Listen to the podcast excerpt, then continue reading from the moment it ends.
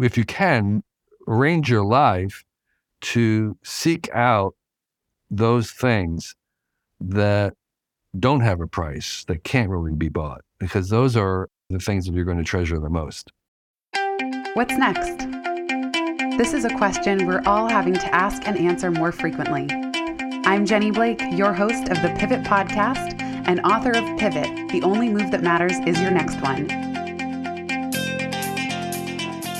For show notes from this episode, visit pivotmethod.com slash podcast. If change is the only constant, then let's get better at it. Here we go.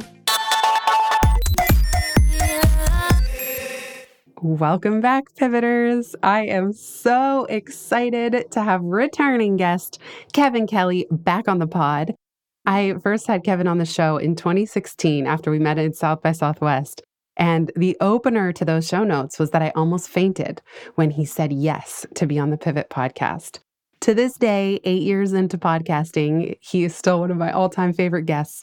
And I told Kevin before we record that I prefer to embarrass my guests on the air. So before I read your official bio, Kevin, welcome back to the show. It's a delight. Thank you, Jenny, for inviting me back. And I am so glad to share some new ideas with your audience and fans, which is my tribe. So thank you. Well, your work has been such an influence over the years. And we are going to talk about your new book that's coming out Excellent Advice for Living Wisdom I Wish I'd Known Earlier. And it's also Kismet. It's just perfect timing that we have this interview today because Pandora's box of ChatGPT has been opened. And I feel the paradigm shift happening. And it started a couple months ago when it first really was open to the public. And I think some people can't avoid hearing about it. But then some of us, including me, my husband, are really diving in. And when you were on the show in 2016, we were talking about your book, The Inevitable, talking about the technium, this almost emergent organic or superorganism that has its own urges and tendencies that's advancing technology. And even back then, you were saying that we will all be paid by how well we whisper to AI. So to have this sort of Cambrian AI explosion with ChatGPT and have you here today, I just can't resist but kick off with that. So, the first thing we did was have it write a new bio for you. So, let me just read what ChatGPT wrote because as I was going to read yours, it didn't sizzle. And I thought, this doesn't sound right. Is this your latest bio? So, just so you know, here's what ChatGPT came up with while we were live, by the way, listeners. Kevin Kelly is a renowned technology and science writer, futurist, and thinker who has been at the forefront of digital culture for decades. He was the founding executive editor of Wired magazine and has authored multiple books, including What Technology Wants and The Inevitable. Kelly's work explores the intersection of technology, culture, and society, and he is known for his thought provoking insights on the future of innovation and the impact of technology on our lives. In addition to writing and speaking, Kelly is involved in a variety of tech related ventures, including his Cool Tools podcast, which I love, and is a co founder of the All Species Foundation, which aims to catalog and identify all species on Earth. He lives in Pacifica, California with his family. How to do? That is amazingly correct, succinct, fun, and much better than I could write. it's so much better than what I had, too. Yeah. And it also fits perfectly. The talk you're going to give coming up at the time of this recording at South by Southwest is about the universal intern. Can you yes. tell us a little bit more about that? As you mentioned, we're at this moment where we've opened up this amazing tool chest of new things and new problems called generative AI, which is another phase in our unleashing of AI we've had mostly pattern recognition AI, the things that can do face recognition, that kind of stuff. And now we're doing ones that generate things. And you have the image generators that we were all buzz a couple months ago, the Midjourneys and the DALL-Es. And now we have the text generators like Chat GPT and Bing and you and others. And this is a tremendously exciting time. I'm very, very optimistic about what's happening. We can get into some of the problems, but by and large, what we have now is the first draft of an intern that everybody can have. I think that's the closest analogy, the closest kind of intellectual framework that we have is that these are interns that we're employing to do the kinds of things that we would maybe not have time to do or maybe not have the patience to do that we would love doing, but they're not necessarily ready for prime time, like, say, the intro that was there. If I was to use it, I might still do a little editing on it before I posted it on my own website. There's a couple of things that still it missed or could be said even better. But it's like an intern. It's like you got to check their work. You hand them some jobs and they do them very fast immediately. And they may not be 100% perfect, but we're going to get really good at communicating with them. Some people will get better than others. And we'll, for the first time, have that intern power, the co pilot, the assistant, the guide that we've always wanted to have. And they are so far from perfect. They don't understand anything. You got to explain everything to them again and again, but they're very cheap. You know, they're cheap, expensive, accessible anytime, anywhere. And it's just starting. This is just the first draft. They're not as reliable right now as we would like, but they'll get better. And we have a whole discussion about how that can and can't happen. So I'm super excited and I'm using these every day. I use one version to generate art, one piece of art every day. And I'm using the others, uh, like the ChatGPT and Bing, to do all kinds of things. I've been spending time interviewing people, asking them what they are using them for, and to see the variety of ways in which people are using them is just thrilling. Oh, I was just going to ask you what are some of the favorite things that you've tried or the favorite results from something you didn't know if it would work? Just last night in our family, we had the doctor submit an MRI. The diagnosis that do an MRI, a CAT scan of you, and the radiologists have a very technical summary or report. And so I just cut pasted into ChatGPT. I said, summarize this MRI report into plain English. And oh my gosh, it was just all these technical medical terms you don't know. It just it just said it in like a two or three paragraphs, very, very clearly, very succinctly. Normally I would might have to have like a doctor friend or somebody interpret it or someone who knows. And it was this was like that. It was like, oh, they did the research. I've used it to make up summaries for this book kind of like talking points. I asked it to make a rough draft of a talking points for my book, The Excellent Advice for Living. It was like an intern. There were things that were not right. There were things that were not well said, but there were lots of things that I hadn't thought of. And then there was a nice organization that was a good start. So it was like a first draft. And for me, a first draft is sometimes the hardest thing. So I had a friend who is a screenwriter for Hollywood, and he asked it to analyze his script for reversal points and plot inconsistencies. And it did. I had another friend who had a bunch of private videos posted on YouTube and asked it to generate a code, you know, scripting code that would download the non public videos to his hard drive. And it wrote the code to do that. It wasn't perfect. He had kind of work on it. It was interns' work. So that's where we are. We got a first draft of the universal intern that can do things that might take us an hour to do, half hour. Can do in a few minutes. It's not perfect, but it's useful. It's practical. We can work with it. I'm so with you. I mean, of course, just because I knew I was talking to you, but I've done it a few times now. I said, please prepare 25 interview questions for Kevin Kelly. And they were pretty broad. There was a few good ones in there. I appreciated. As you said, they're generic. It's truly what an intern, a smart, good intern would come up with, but right, maybe right, not right. super experienced or not as nuanced.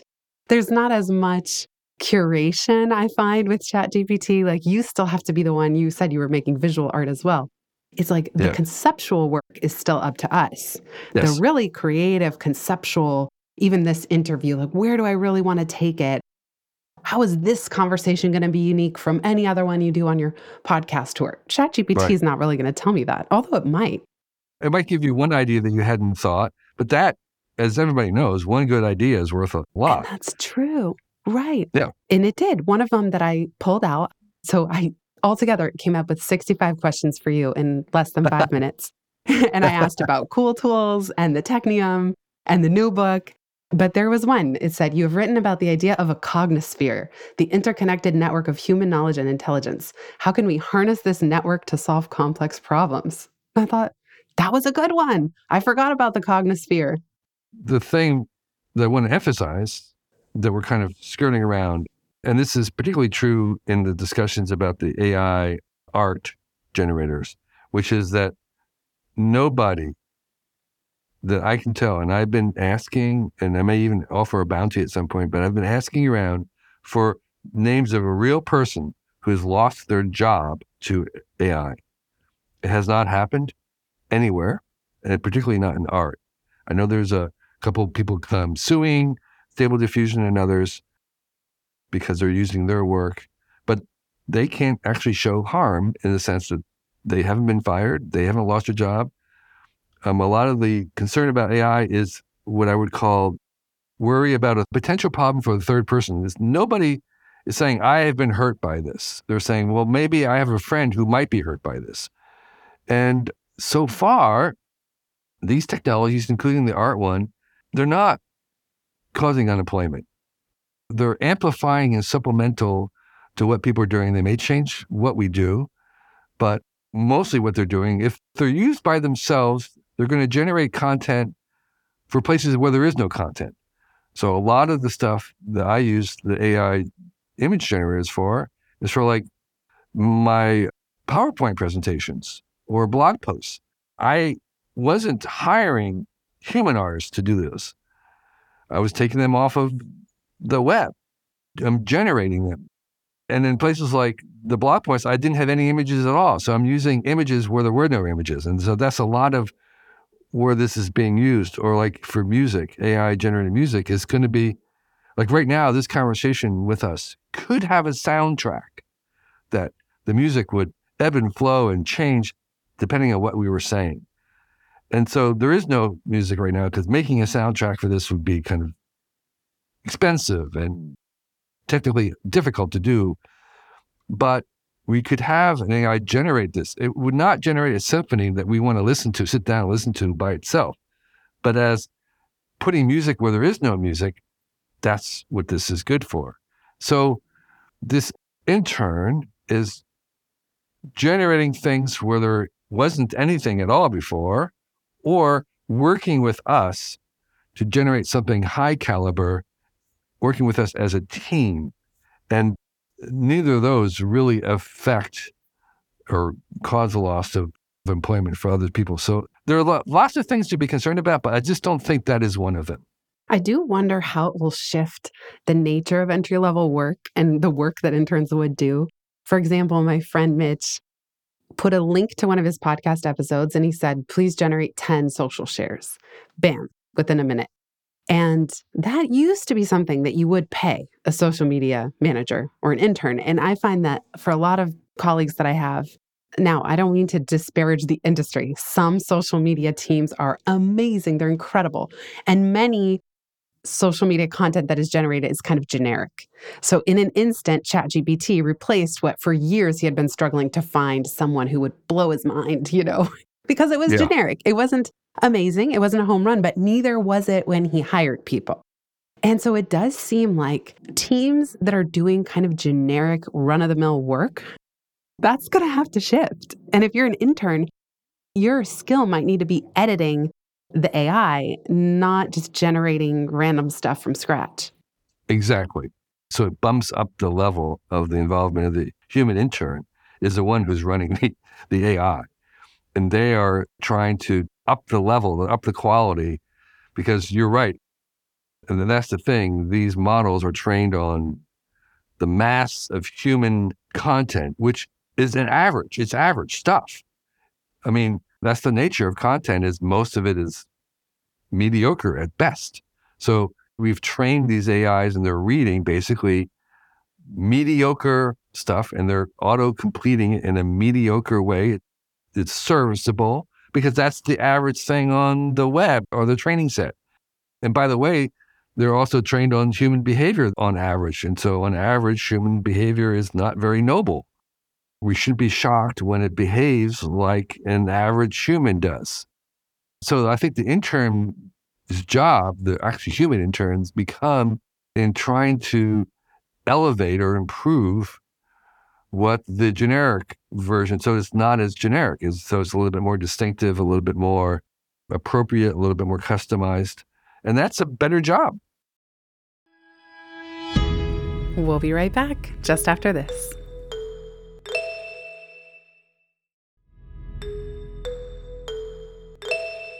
I feel like your argument a lot of futurists for a long time which is that it's usually the jobs that aren't very rewarding anyway that tend to go away or go by the way of technology. And then we keep moving toward more and more creative or care work or empathetic. Yes.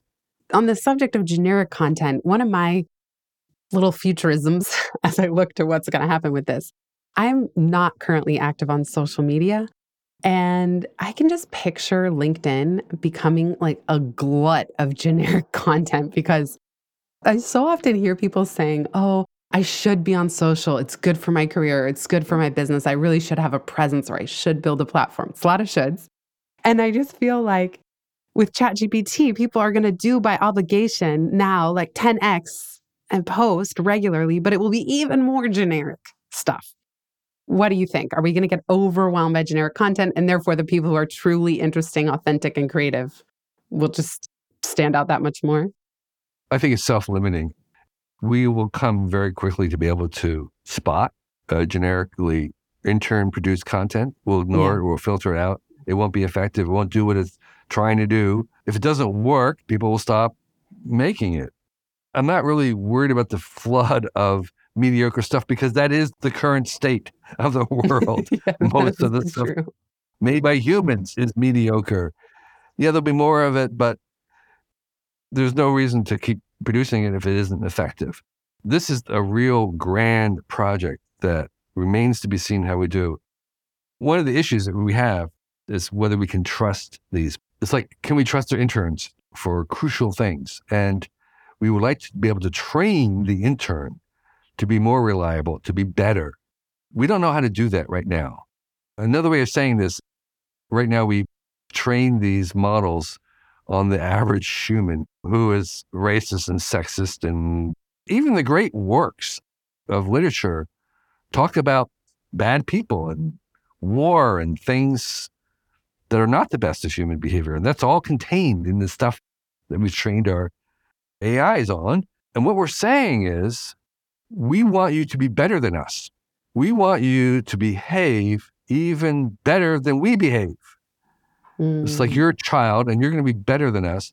And that's actually possible. We can actually give these AIs ethical, moral guidelines because it's just code. We can just put the code in. But the challenge we have before us is that we don't know what the code is for better than human behavior, for making us better. We don't know how to do that. Our own ethics and morality are very shallow, very inconsistent, very flimsy. If you go very deep, we realize that we don't know. I mean, we don't have answers to the trolley problem. It's like, okay, should the self driving car, should it give priority to the safety of the passenger or to the pedestrians? Well, we don't know. We humans haven't answered that, and we give ourselves a pass. But we're requiring the AIs have an answer. They have to have one or the other. They have to choose how they choose. And we don't have a very good map of how we behave better than ourselves that we currently do. And so we don't have any consensus about that. And that's, to me, the exciting decades long conversation that we're going to have. These are mediocre interns. We would like them to be much better humans than we are ourselves. that's true. How are we going to tell them that? What are we going to tell them? Isn't that fascinating? It's like it'll be old news by the time this comes out, but the most recent furor over Kevin Roose's post, his interactions with Bing telling him, Right. You're not happily married. Leave your wife, Right. be with me. Right, right. And we're so shocked. We're we're morally appalled by this. But you're right. I mean, there's plenty of stuff out there in the human world that's dirty or downright tragic or awful, evil, etc. You're making such a great point that we want the AI to be morally superior than us, basically. Yeah. And yet we're at one of the most divisive moments in our history, at least in America, where nobody can agree on anything. We don't agree Yeah. on facts. We don't agree on truth. We don't agree on Right, right. morality. We don't agree on anything. So, how are we going to teach our little AI child, you know, what to do? Oh, very interesting. Okay. Well, to an exact counter to this, you've written, maybe with ChatGPT, I don't know. You've written a great book, partly from your birthday posts that Tim Ferriss is, I think, where I first saw him linked to these. All your great advice for living that you dedicate the book to your kids. This feels like it's really your curation. Like, talk about the opposite of AI. This is your wisdom from many years, lots of career pivots. So, I'd love to shift to ask you some questions about themes from the book, if that's okay with you. Please. I'm really delighted to talk about them. One of the themes that stood out to me from a couple of the bits of advice, and the book is just full of them. It's really easy to read. It's the kind of book you could pick up and turn to any random page like an oracle, just get a missive for the day. But there's this theme, a couple of them. You say, you really don't want to be famous. Read the biography of any famous person. Another one, the rich have money, the wealthy have time. It's easier to become wealthy than rich. Yeah. Talk to us about was there ever a point in your career because being the co-founder of Wired and you've had moments in your career that you were super prominent, you still are, where you had to grapple with wanting kind of the wrong things, the things that wouldn't fulfill you in the end, like fame, like wealth, etc. because I dropped out of college at a time when that was not at all a thing to do. It was kind of the kiss of death, really. But I kind of resigned myself to kind of always being poor, but having a lot of time to do what I wanted to. And even back then in my teens, I kind of knew that that trade off of having control of your time, to me, I was richer for that than having a bunch of money, which I was resigned to never really having.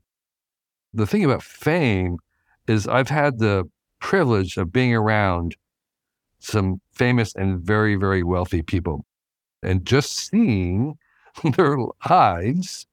It's kind of like a rude awakening, which is that that fame thing is just a incredible burden Mm, and it's inescapable in a weird way.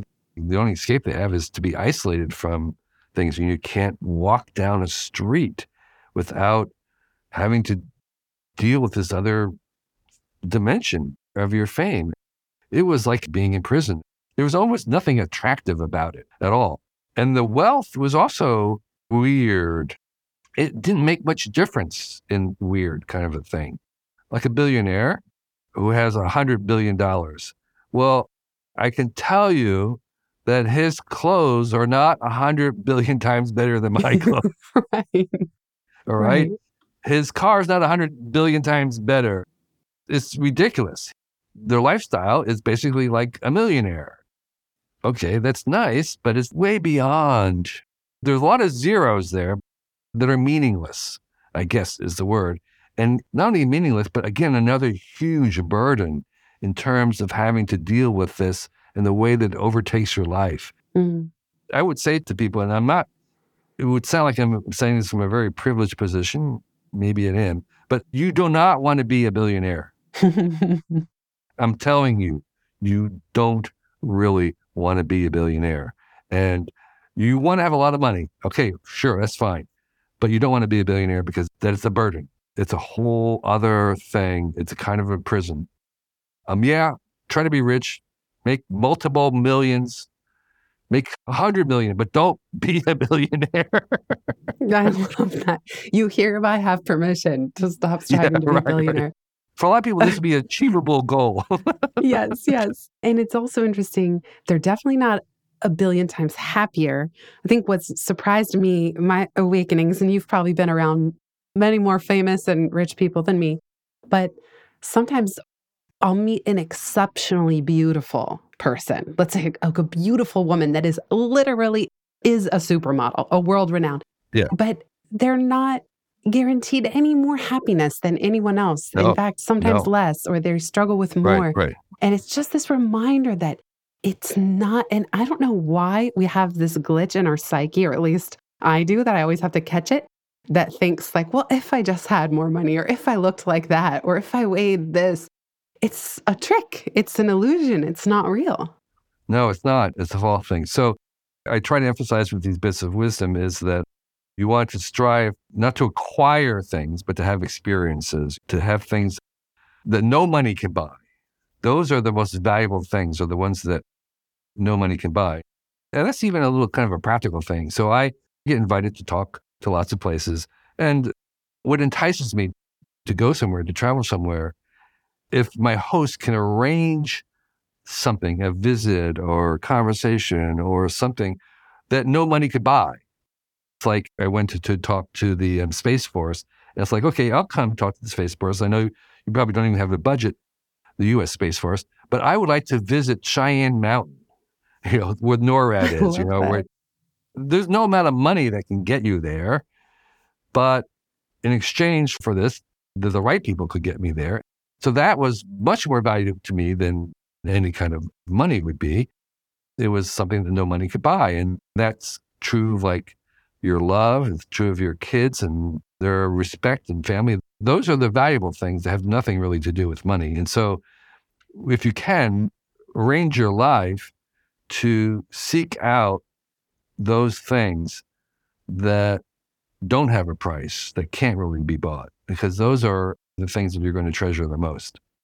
I've had that exact bit of wisdom to cherish the things that no money can buy ringing in my ears ever since I read the book. So, for this last week, and it's had a lot of influence, even on the last few days of just, I couldn't buy my husband. I mean, I could, that'd be kind of weird, but I can't buy the connection that we have. I can't Right. buy the relationship with my dog and our visits to the park every day.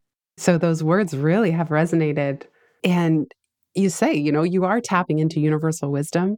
And yet, sometimes to just hear it and see it again and see it in the way you're saying it. Like you also say, cultivate 12 people who love you because they're worth more than 12 million people who like you. Yes. So that goes back to that fame thing. Yeah, it is. You know, you want people not to like you, but to respect you, actually. You know, it's kind of focusing on things that really matter over time. And there were things that took me a long time to kind of realize that I wanted to aim for that I didn't see when I was younger. And I wished I knew about, or I wish someone had articulated this into a little maxim that I could repeat to myself, because that's sort of how this began. As I wrote these down for me as kind of a way to compress an entire book of wisdom and advice into a single sentence that I could hold on to. It's like a little handle that I could use to repeat to myself to cultivate these habits. My favorite example is if I know that I have something in my house, but I've lost track of where it is, and I finally find it, the little thing I repeat to myself is don't put it back where I found it, put it back to where I first looked for it. Because that's So where I'm going to look for it again. right. Now that I've articulated that, I can repeat that to myself. Okay, put it back where I first looked for it. And other things like that, where I may kind of have some intuitive understanding, but being able to have a little tiny tweetable maxim proverb enables me to kind of repeat it and remind myself of it and have it begin to work as a seed of a habit. Yes. And even the example you shared about bartering, I love how creative that is that you consider opportunities not purely on what they can pay you and Right. charging through the roof. And then you might end up in really weird places if that was your Oh, yeah. only rubric for accepting speaking gigs, for example. You might just end up in really strange rooms with people who have really oddly high budgets, you know? But Yeah. asking for an experience, and then they're probably so happy and delighted to show you more about what they do or to be able to say yes to you. It's so joyful. It's just a true win win. We'll be right back just after this.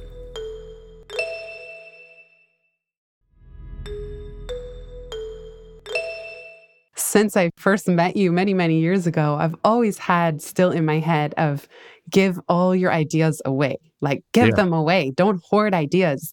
Be generous. And the ones that stick to you that no one else can do, sure, work on those as your next project. But the spirit of generosity seems like another big theme in the book. It is. And it's related to another piece of advice about, which is the kind of a classical biblical golden rule about, you know, the more you give away, the more you get, which is this weird universal paradox. It doesn't make any sense at all. There's no logic to it. That the most selfish thing you can do is to give things away because you're going to get all of it back and more. That kind of generous thing, which you can count on, that it's so, so ingrained in the universe that you can actually count on it. That's really weird, but very, very powerful. And it kind of is the mechanism by which this other piece of advice that I like, that is sort of at the core of the book, which is don't aim to be the best, aim to be the only. And you can arrive at this being the only because if you keep giving away the things and other people can do them, that means that you weren't the one to do them, that someone else could do them. You should be focused on the things that only you can do until you get there by trying to give your things away. And the ones that you can't give away are the ones that you do.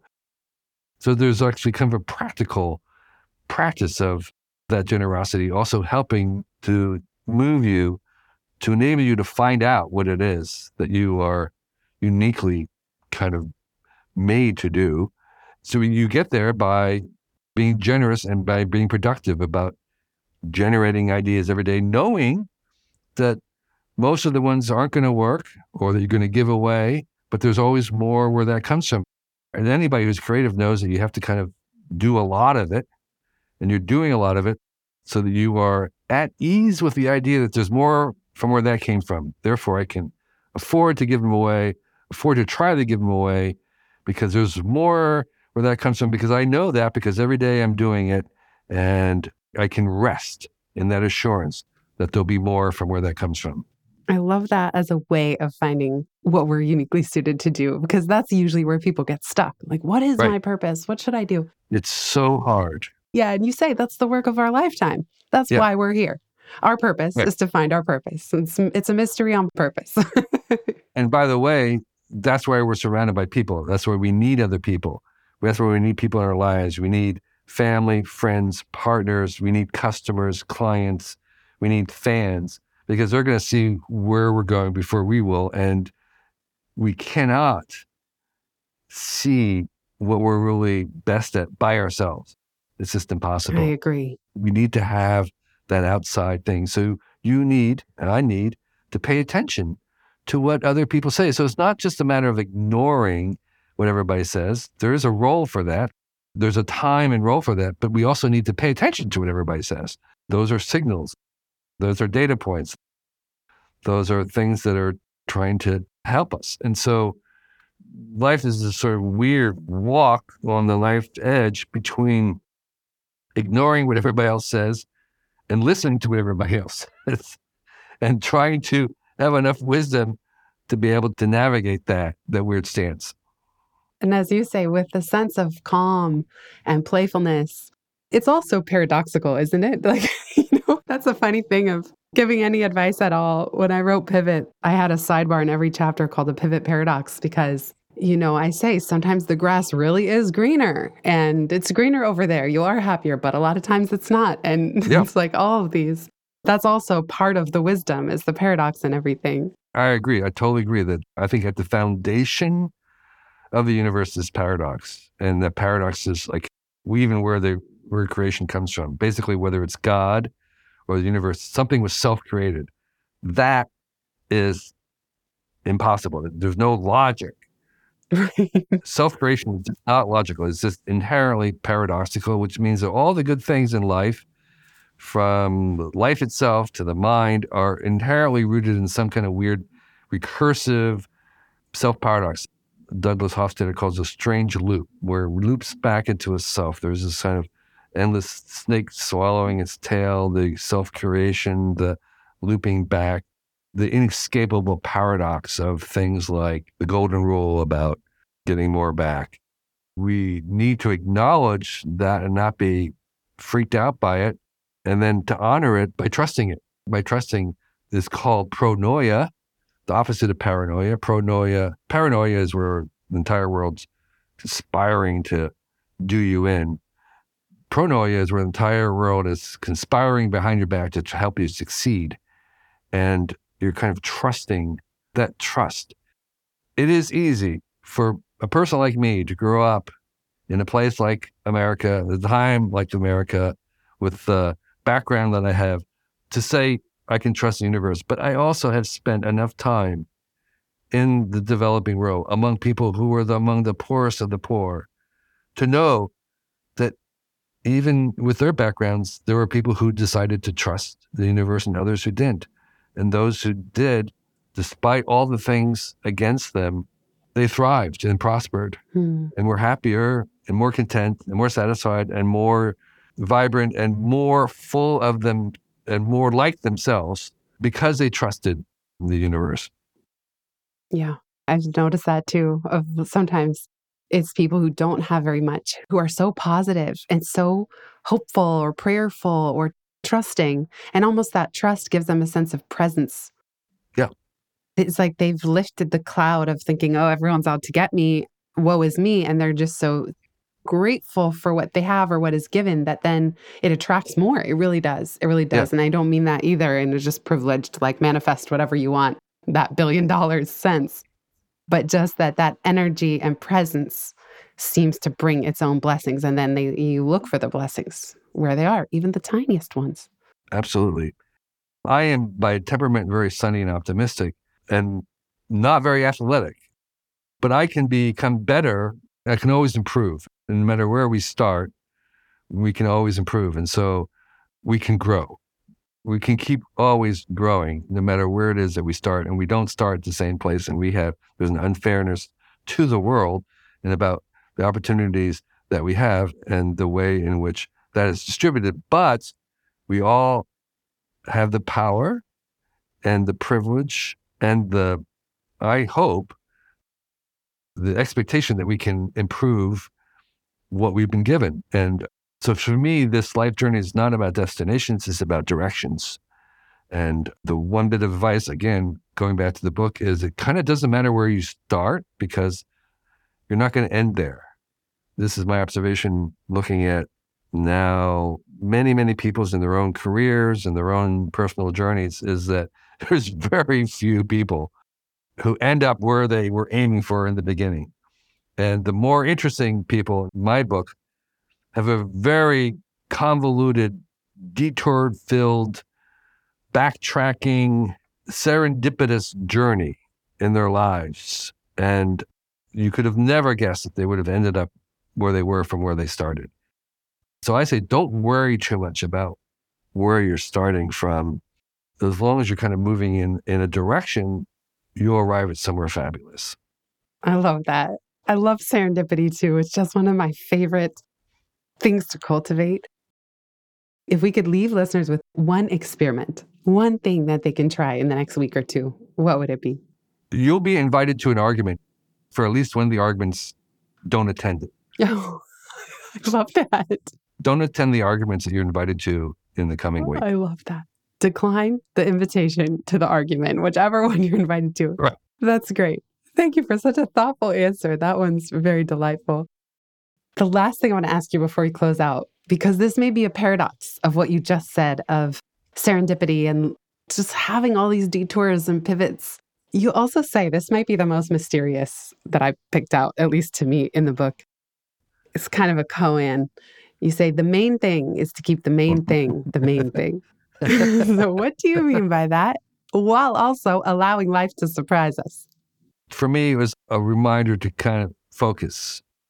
Another piece of advice in the book is if you don't actually need to make more money, sometimes you just need to focus the money that you have, focus in terms of the money that's already flowing through you, focusing it, using it more astutely, better, wiser, more innovatively. And the same with time.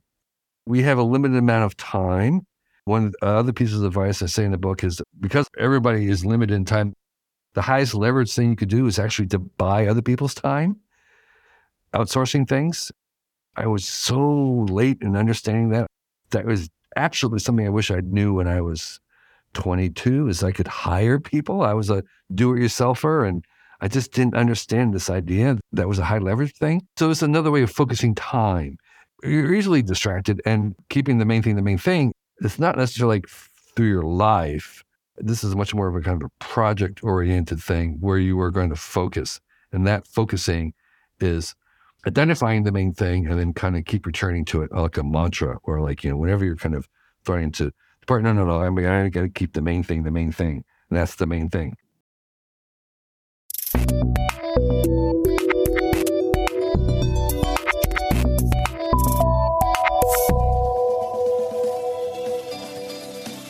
So much for listening to this episode of the Pivot Podcast. Make sure you don't miss an episode or my insider tips and templates by signing up for Pivot List, a curated twice monthly newsletter where I share the inside scoop on what I'm reading, watching, listening to, and the latest tools I'm geeking out on.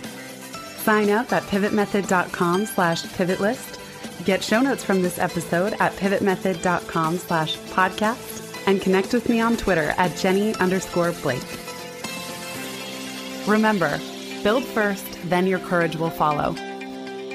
Hasn't it always?